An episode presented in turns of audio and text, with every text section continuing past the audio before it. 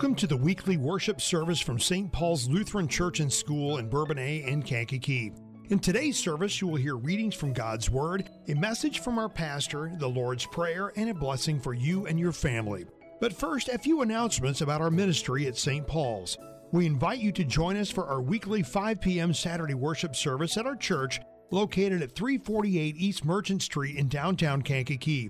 We also hold weekly Sunday morning worship services at 8:30 and 11:05 at our school site located at 1780 Career Center Road in Bourbonnais.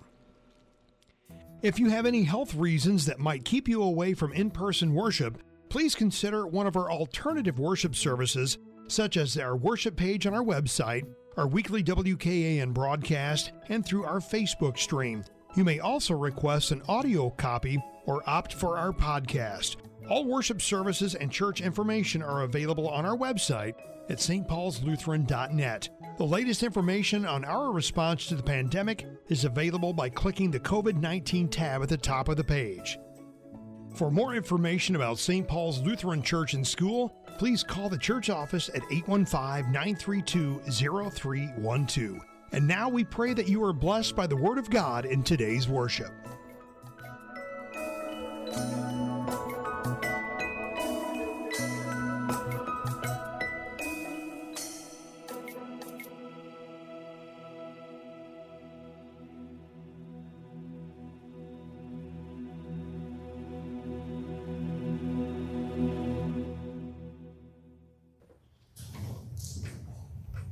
The Old Testament lesson today is taken from 1 Kings, where God speaks to Elijah. There he went into a cave and spent the night, and the word of the Lord came to him. What are you doing here, Elijah? He replied, I have been very zealous for the Lord God Almighty. The Israelites have rejected your covenant, broken down your altars, and put your prophets to death with the sword. I am the only one left and now they're trying to kill me too. The Lord said, Go out and stand on the mountain in the presence of the Lord, for the Lord is about to pass by. Then a great and powerful wind tore the mountains apart and shattered the rocks before the Lord. But the Lord was not in the wind. After the wind, there was an earthquake, but the Lord was not in the earthquake. After the earth, earthquake came a fire. The Lord was not in the fire. After the, the fire went out, after the fire came a gentle whisper. And when Elijah heard it, he pulled his cloak over his face and went out and stood in the mouth of the cave. Then a voice said to him, What are you doing here, Elijah?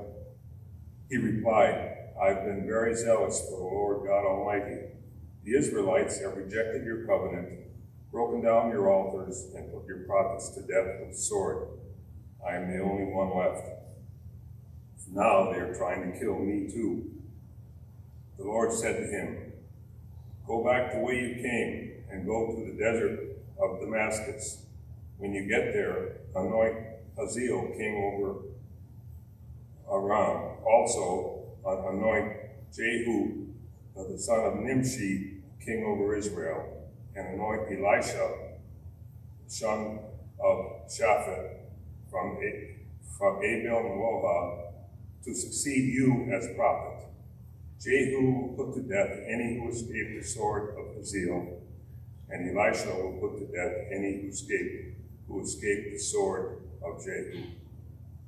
Yet I reserve 7,000 in Israel, all whose knees have not bowed down to Baal, and all whose mouths have not kissed him. So Elijah went from there and found Elisha, the son of Shaphat, and he was plowing with 12 yoke of oxen, and he himself was driving the 12th pair. Elijah went to him and threw his cloak around him. Elisha then left his oxen and ran after Elijah. Let me kiss my father and mother goodbye, he said, and then I will come with you. Go back, Elijah replied. What have I done to you? So Elisha left him and went back. He took his yoke of oxen and slaughtered them. He burned the plowing equipment to cook the meat and gave it to the people, and, and they ate. And then he set out to follow Elijah and became his attendant. The epistle lesson today comes from Galatians chapter 5. It is for freedom that Christ has set us free. Stand firm then, stand firm then, and do not let yourselves be burdened again by the yoke of slavery. You, my brothers, were called to be free, but do not use your freedom to indulge the sinful nature. Rather, serve one another in love. The entire law is summed up in a single commandment love your neighbor as yourself. If you keep on biting and devouring each other, watch out, or you will be destroyed by each other. So I say, live by the Spirit, and you will not gratify the desires of the sinful nature. For the sinful nature desires what is contrary to the Spirit, and the Spirit what is contrary to the sinful nature. They are in conflict with each other, so that you do not do what you want. But if you are led by the Spirit, you are not under the law. The acts of the sinful nature are, are obvious sexual immorality, impurity and debauchery, idolatry and witchcraft, hatred, discord, jealousy, fits of rage, selfish ambition, dissensions, factions and envy, drunkenness, orgies, and the like. I warn you, as I did before, that those who live like this will not inherit the kingdom of God.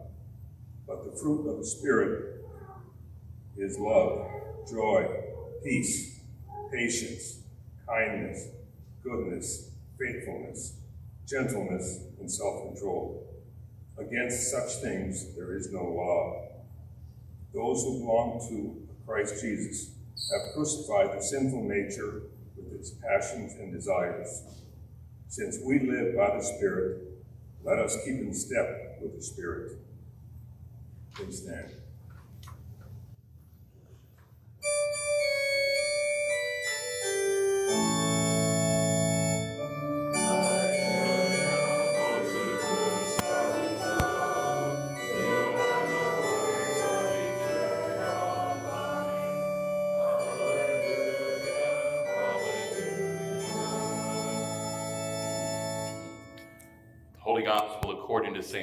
Ninth chapter.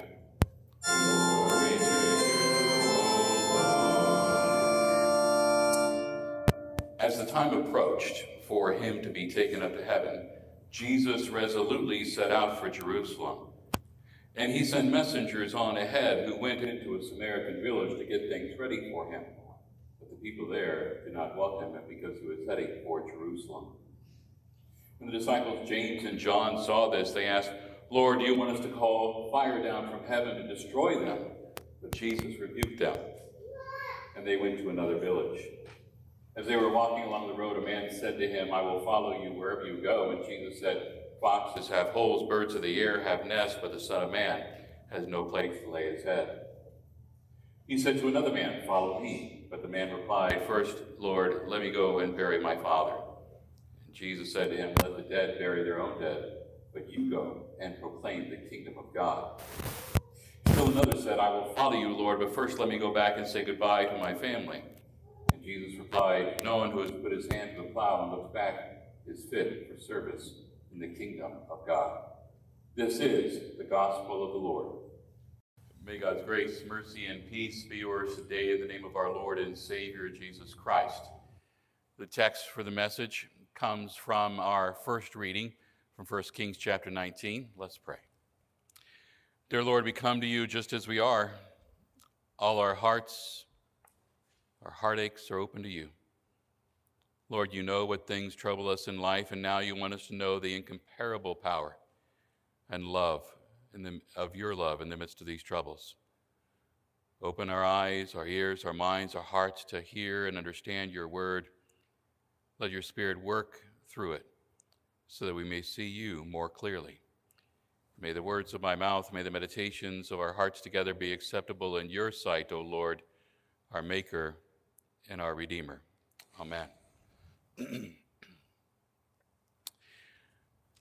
for those that have been around for a while, perhaps you remember, uh, although it might sound like uh, nails on a chalkboard for you, depending on who you are, uh, or send a shiver down your spine.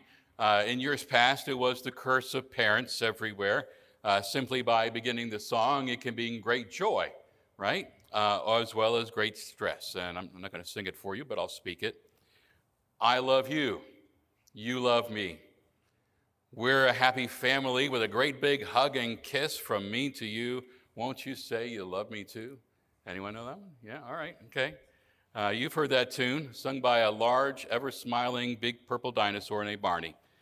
Uh, from 1992 to 2010, this big, cuddly purple dinosaur entertained children each and every day. I know Barney made lots of children happy. I know that he engaged in lots of fun songs with them. I know that it was probably a pretty good children's show. I have absolutely nothing against Barney personally, okay? Uh, but if you listen to that song too much, I think you're likely to lose your mind. Uh, now, the dinosaur was a little bit weird, wasn't he? And it wasn't his dancing or that he was purple, and it's my favorite color.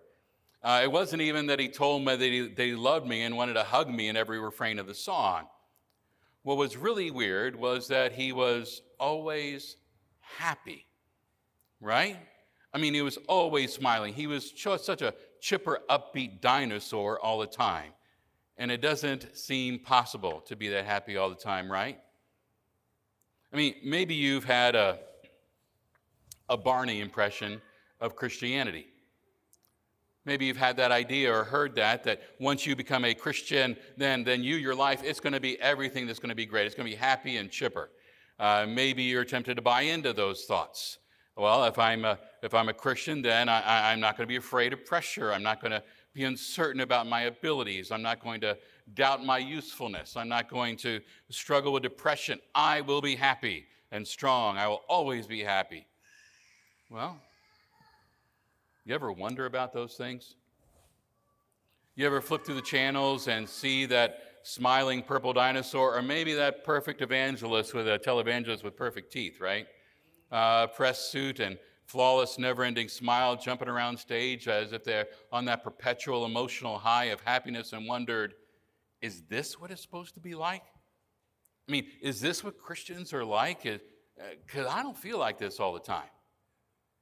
Now, if you ever had those thoughts, or ever felt alone, or ever felt like your life was one big parade of problems with no end in sight, quite frankly, just want to check out and get away from it all, then I have someone I'd like you to meet, and his name is Elijah. Now, you might be thinking, oh, great, uh, another Old Testament hero that did great things and nothing ever went wrong. Well, not quite, right? Not even close. Elijah, when we are about to meet him in the reading, Elijah is a mess. We'll find out that he has the same reason for hope that you and I have. So let's uh, take a look at that in verse 9. Then there he went into a cave and spent the night. You ever spend a night in a cave? Hope not. It's not the best place. it's not a, a great vacation destination. I mean, now Linda and I have uh, taken tours of various caves in Missouri and in, in, in Virginia, and it's interesting, but they are dark, they're gloomy. It's a cave, it's cold uh, and damp. And so, why in the world is Elijah here in a cave? Well, he's at a low point. He's depressed, he's been rejected, he's, he feels like a failure, he feel, feels like there's no point to his life, he feels alone. And so he goes into an atmosphere which sort of matches his mood a cave. And the word of the Lord came to him What are you doing here, Elijah? Now, did God know why Elijah was at the cave? Well, yeah, of course. He's God, He knows everything. So, why did God ask him this question? Because God's initiating a, a crucial step in Elijah's recovery here. He's trying to get Elijah's brain off of himself and onto his mission. Elijah was to proclaim God's word as a prophet, to be out there in the world proclaiming, and quite frankly, sit in a cave doesn't cut it. Now, it seems like Elijah's brain has turned to that one channel, Elijah show, right? Uh, he's so focused on himself, so focused on his problems, that he can't see God's opportunity or even God's love. Listen to those words. he replied, I have been very zealous for the Lord God Almighty. The Israelites have rejected your covenant, broken down your altars, and put your prophets to death with the sword, and I'm the only one left, and now they're trying to kill me too. Wow. Isn't that interesting? Excuse me. Just like that children's book, Elijah was having a terrible, horrible, uh, no good, very bad day at work, right? Just prior to this. Now, it's interesting, just prior to this, he had prayed and witnessing God burning up a sacrifice that he had set up. Some false prophets of Baal uh, tried to do the same thing, and they failed. It was a parent who won, uh, who had the power. It was obvious God was in charge, Baal was a phony. a banner day for Elijah and his ministry. It might have seemed that it was a tremendous spiritual revival would break out in Israel. The temple would be packed with worshipers the next Sabbath, but instead, the king, Ahab, the queen, Jezebel, demanded Elijah's head brought to them, separated from the rest of his body. And so here he is. He's running for his life. He's under the threat of death. Something seems to have snapped in Elijah, and he runs off, goes to the cave. In his response to God's question, we can see that mental and emotional condition, saying, I am the only one left, God. Now they're trying to kill me too. I'm the only one left. Well, was he really? no, there were more, uh, more prophets, God would tell him later, 7,000 in Israel, who still believed in the one true God. But Elijah couldn't see it. Elijah was so focused on his own pity and drowning in his depression that his grasp on reality got distorted. Depression does that to us, doesn't it? I mean, when you're depressed, it changes all your perception of reality. You look outside, you can't see how beautiful the sky is because you're thinking about the rain that's going to ruin your day later. You can't see the beauty of a baby's face because all you think of is, I can't have a child. So, when you're in that frame of mind, when you're in that cave, as Elijah was, physically, mentally, emotionally, spiritually, it sort of changes everything. And so, Elijah, the one who had run away from God into the cave, needed a reality check, and here it is. The Lord said, Go out and stand on the mountain in the presence of the Lord, for the Lord is about to pass by. Then a great and powerful wind tore the mountains apart, shattered the rocks before the Lord. but the Lord was not in the wind. After the wind, there was an earthquake, but the Lord was not in the earthquake. After the earthquake came a fire, but the Lord was not in the fire. After the fire came a gentle whisper. When Elijah heard it, he pulled his cloak over his face and went out about, stood at the mouth of the cave. Then a voice said to him, What are you doing here, Elijah? What a show of power. Earth, wind, and fire, literally, right? Where was God? In the gentle whisper. It's not that God ran out of steam after the big display uh, God was doing this intentionally, pretty deliberately, to show Elijah and you and me a very beautiful truth about himself. Because God, God could have come with an earthquake of fury, He could have come with a fire of rage to call Elijah, but instead, God comes to him in a whisper. You see what that shows us? How does God deal with you and me? Not in wrath to make us run, but in quiet love to make us long for Him not to fill our hearts with terror, but win our hearts with tenderness. God quietly calls you and me. He calms us with his presence. With a gentle whisper, walking through the quiet means of, of, of word and sacrament, God whispers to your trembling heart, doesn't he? He says, Do not be afraid, I am with you. Do not be afraid, I've died for your sins, even the ones you're ashamed of. Do not be afraid, in Christ you have been made perfect. Do not be afraid, I rose again from the dead. Do not be afraid, I will never leave you or forsake you. Do not be afraid, I'm holding you tightly in those nail scarred hands, and I will not let you go. Thinking to the beginning of the message, will all of your problems magically vanish by being a Christian? No, they won't. Will life be one big party? no, it won't. Will you always be happy all the time? No, you won't. Will you blast your way through life uh, uh, over all the things that come your way? No, you'll get stalled sometimes. Will you have days where you feel stretched as thin as can be? Yes, you will. Will you cry out to God, God, not this? You told me that you won't give me any more than I can handle, but boy, it seems like it right now. I feel like I'm at my end. I don't need this. Will that be your cry to Him sometime? Yeah, it will. You will have those days. You might very well feel like Elijah on those days, looking for the nearest cave to run into. But you have the same gentle but powerful voice that's talking to you, and it's God's. Are you listening to Him?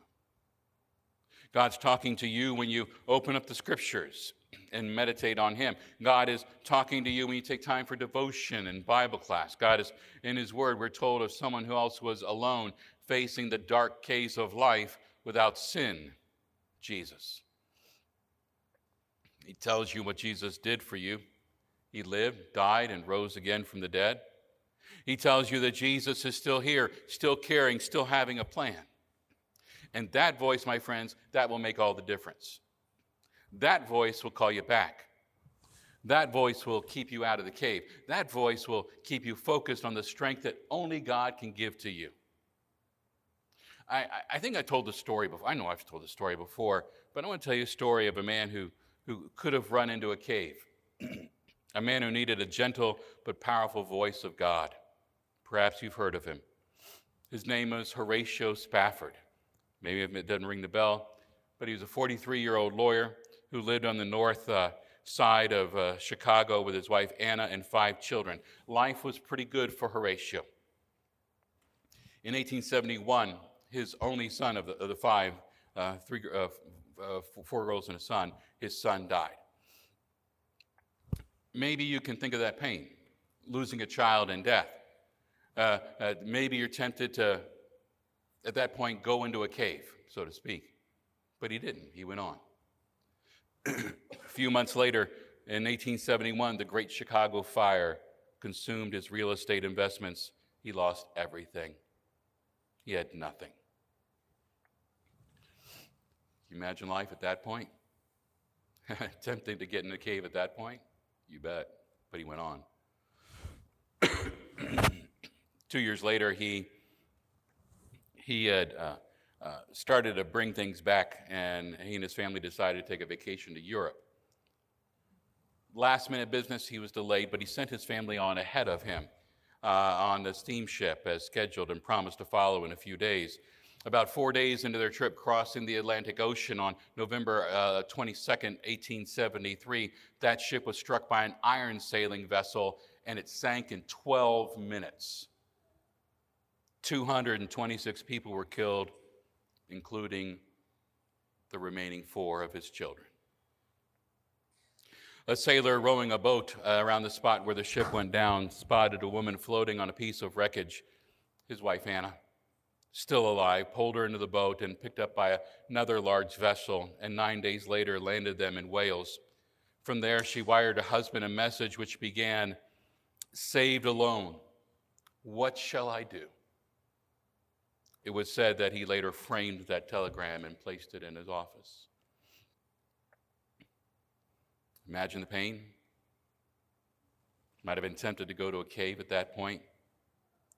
Immediately, he uh, left Chicago to bring his wife home, book passage on the next available ship, and uh, join, join his grieving wife. And, and when the ship was about four days out, the, the captain called him to his cabin and told him that they were over the place where the other ship went down, where his children died. And it was at that place he was at the lowest. Maybe feeling the dark cave of depression caving in on him but then he did something surprising. He took a pen and began to write a poem. Uh, you know it, we just sang it. when peace like a river attendeth my way. In other words, when life is going so well. When sorrow and sea billows roll, when, when life is tough, he probably look out and see those sea and uh, huge waves and maybe imagining uh, the waves that took out uh, that ship and his, and, and his, his children. Whatever my lot, thou hast taught me to say, It is well, it is well with my soul. Could you say that at that point? It is well with my soul. He goes on to explain why he can say those words in the third stanza of the hymn. He lives, oh, the bliss of this glorious thought, my sin not in part but the whole is nailed to the cross, and I bear it no more. Praise the Lord, praise the Lord, O my soul. That is why he could exclaim, It is well with my soul. That's why he could get out of that cave, not because of his own strength, not because of his own attitude. Rather, he knew that Jesus Christ had nailed his sins to the cross. He knew Jesus Christ loved him and would never let him go, no matter what life threw his way. That Jesus Christ loved him that forgiveness in heaven would never leave him, no matter what life brought him, that Jesus would love him in life and in death, and in the eternal life to come. The final stanza talks about that. And Lord, haste the day when our faith shall be sight. The clouds roll back as a scroll, the trumpet shall sound, and the Lord shall descend. Even so, it is well with my soul. Thousands of millions of Christians have sung those words throughout the years. And by the way, Elijah got out of the cave too. God used him greatly. And you can get out of that cave as well. But it isn't your own strength that will do it. It isn't your great attitude. It isn't your great smile. It isn't by singing and lots of hugs from a big purple dinosaur. it is Jesus. It is listening to His voice. It is seeing His love, that He is the one who will never leave you alone. He is the one that will dry your tears. He is the one that shouts His glory in the power of nature. He is the one who whispers His love into the corners of your heart. And He is with you today, too. He allows you and me to join Elijah and Horatio Spafford and declare, I am never alone. My Jesus loves me. It is well. It is well with my soul. Go in that confidence and peace that in Christ it is well with your soul. Amen. Please stand. And now may the peace of Christ that transcends all understanding guard your hearts and guard your minds in Christ Jesus. Amen.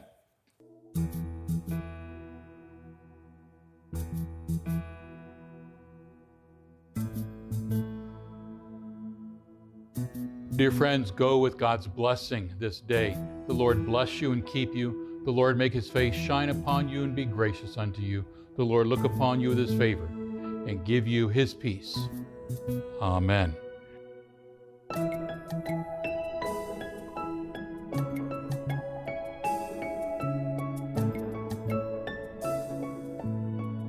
Thank you for joining us in this time of worship. From all of us at St. Paul's Lutheran Church and School, we thank you for listening. More worship opportunities are available on our website at stpaulslutheran.net. Just click worship at the top of the page. May God bless you and your family each and every day. And again, thank you for listening.